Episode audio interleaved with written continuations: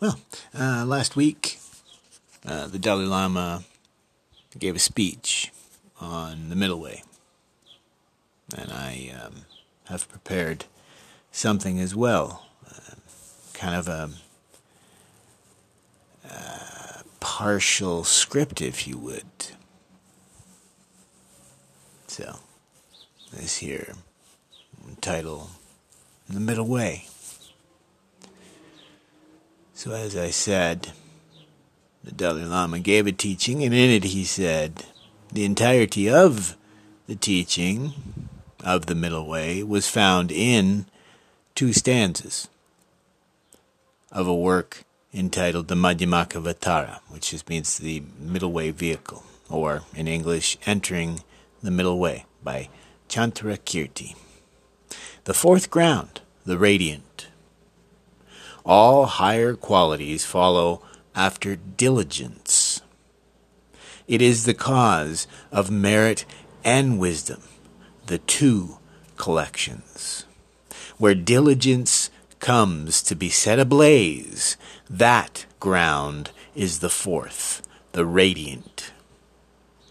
Here the Sugata's children come to have, through their special practice of the factors of enlightenment, the light of gnosis, far brighter than the glow of shining copper. Thoughts associated with identity view totally cease. So this, yeah, you can see in this the fourth ground, the radiant, right? Wisdom. I've spoken of this before. Darkness being a metaphor for ignorance and light being one for wisdom, right? All higher qualities. Again, what we're talking about is the achievement of uh, cessation. So, not uh, perceiving suffering, feelings, right? To achieving a middle way, a balance where, you know, it's not hot, it's not cold, it's just is, right? the two collections of merit and wisdom. Merit being both ethics and right view and following the correct path. Wisdom being the the benefit uh, from walking the path of merit, of ethics, of the Eightfold Path. Where digi- diligence comes to be set ablaze. We've spoken about this. That faith Faith is used to transform ignorance into doubt and doubt into wisdom, right? So, faith, diligence, the shraddha that I've spoken before of, that uh, commitment and um, um, devotion, right? So, diligence being another uh, word.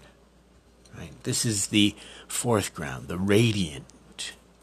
Here, Sugata's children, this is all of the Buddhist children, come through their special practices uh, of the factors of enlightenment, and we've discussed this before, right? Tranquility, concentration, equanimity, rapture, joy, energy, investigation, mindfulness. These practices of, of working towards this goal of wisdom brings about this light of gnosis, gnosis being knowledge, light. Again, we've talked about this. Far bra- brighter, far brighter, this light of gnosis than the glow of shining copper. So, brighter, the knowledge that transcends this ephemeral world transcends the uh, the ephemeral world, transcends all of our phenomena, our feelings, even ourselves. And finally, thoughts associated with identity view totally cease. And again, in this case, we're not just talking about no self in oneself, but we're talking about there is no self, no permanent, unchanging self. So, dependent origination and emptiness in all things, right? So that's why it mentions this glow of shining copper. Don't confuse um, the majesty of uh, the phenomenal world to be anything but uh, a manifestation of our own ignorance, this delusion, this Maya uh, illusion. Right, I follow this quote up with one from, well, two from Nietzsche, where he says, The snake which cannot cast its skin has to die. As well, the minds which are prevented from changing their opinions, they cease to mind. I love that, right? You got this idea that if you don't change.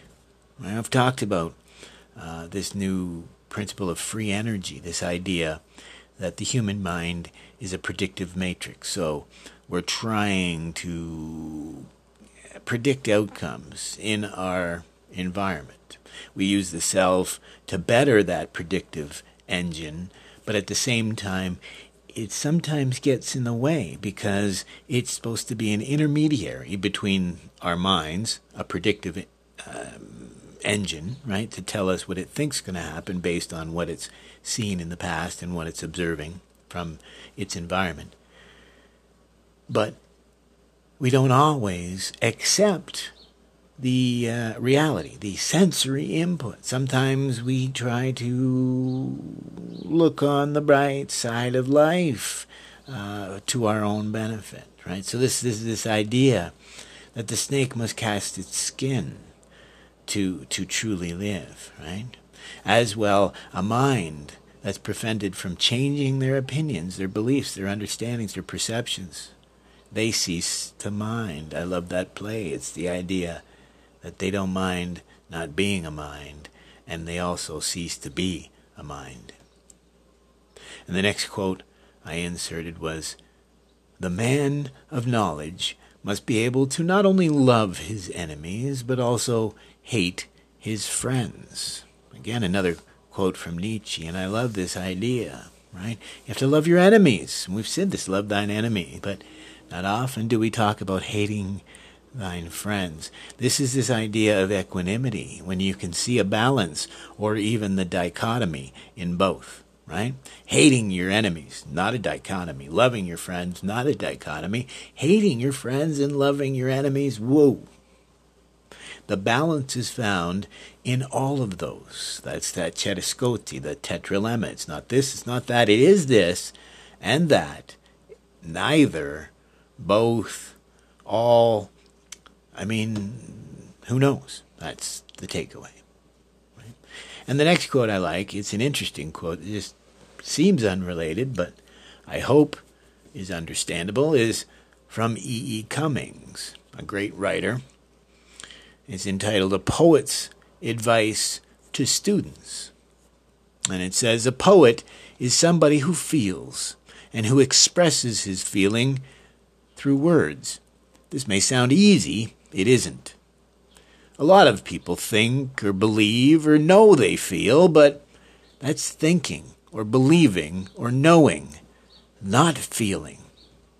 And poetry is feeling, not knowing or believing or thinking. Almost anybody can learn to think or believe or know but not a single human being can be taught to feel. Why? Because whenever you think, or you believe, or you know, you're a lot of other people. But the moment you feel, you are nobody but yourself. To be nobody but yourself in a world which is doing its best night and day to make you everybody else means to fight the hardest battle which any human being can fight and never stop fighting. As for expressing nobody but yourself in words, that means working just a little harder than anybody who isn't a poet can possibly imagine. Why? Because nothing is quite as easy as using words like somebody else. We, all of us, do exactly this nearly all of the time. And whenever we do it, we're not poets. If at the end of your first 10 or 15 years of fighting and working and feeling, you find you've written one line of one poem, you'll be very lucky indeed. And so, my advice to all young people who wish to become poets is do something easy, like learning how to blow up the world. Unless you're not only willing, but glad to feel and work and fight till you die. Does this sound dismal? It isn't. It's the most wonderful life on earth. Or so I feel. I thought that was wonderful. And it leads into a piece that I wrote called Life is the Cacophony of Sensual Artifacts. I often hear a request to sit in silence. I would not liken meditation or life as such. I would say to sit with the noise, to sit in silence. Life and practice is not still. To sit with the noise, to sit in silence.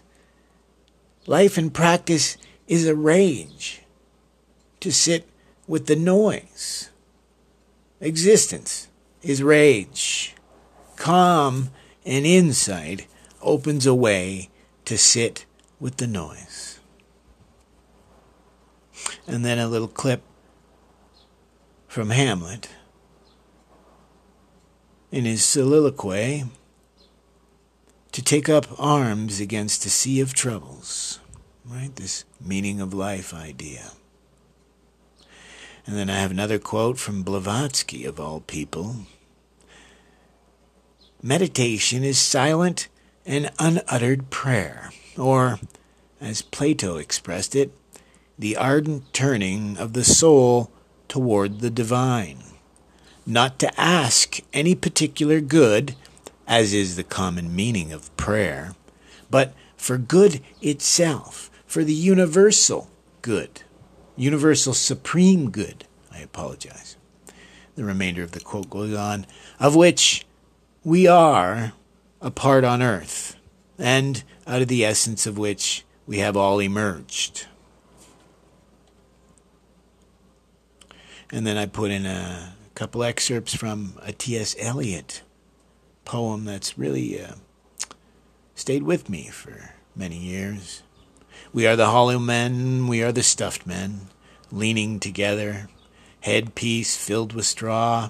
Alas, our dried voices, when we whisper together, are quiet and meaningless as wind in dry grass or rat's feet over broken glass in our dry cellar. Shape without form, shade without color, paralyzed force, gesture without motion. Between the idea and the reality, between the motion and the act, falls the shadow, for thine is the kingdom. Between the conception and the creation, between the emotion and the response, falls the shadow. Life is very long. Between the desire and the spasm, between the potency and the existence, between the essence and the descent, falls the shadow. For thine is the kingdom. For thine is, life is. For thine is the, this is the way the world ends. This is the way the world ends. This is the way the world ends, not with a bang, but a whimper. You can see in this poem, right, between the reality and the motion and the act falls the shadow, and for thine is the kingdom. Between conception and creation, that spark, that divine spark that in uh, Vedanta is given by the divine. Between the emotion and the response is that moment, that awareness. The big self, as some call it, or just the divine, right? Between the desire and the spasm, right? Between the potency and the existence, the essence and the descent, right? Between, between having the ability to live and living, between having life and losing it. The little meaning of life is whatever you're doing that prevents you from killing yourself, said Camus. He said, but in the end, one needs more courage to live than to kill himself. You will never be happy if you continue to search for what happiness consists of. You will never live if you are looking for the meaning of life. And then Nietzsche said, There is always some madness in love, but there is always some reason in madness. Who has a why to live for can bear almost anyhow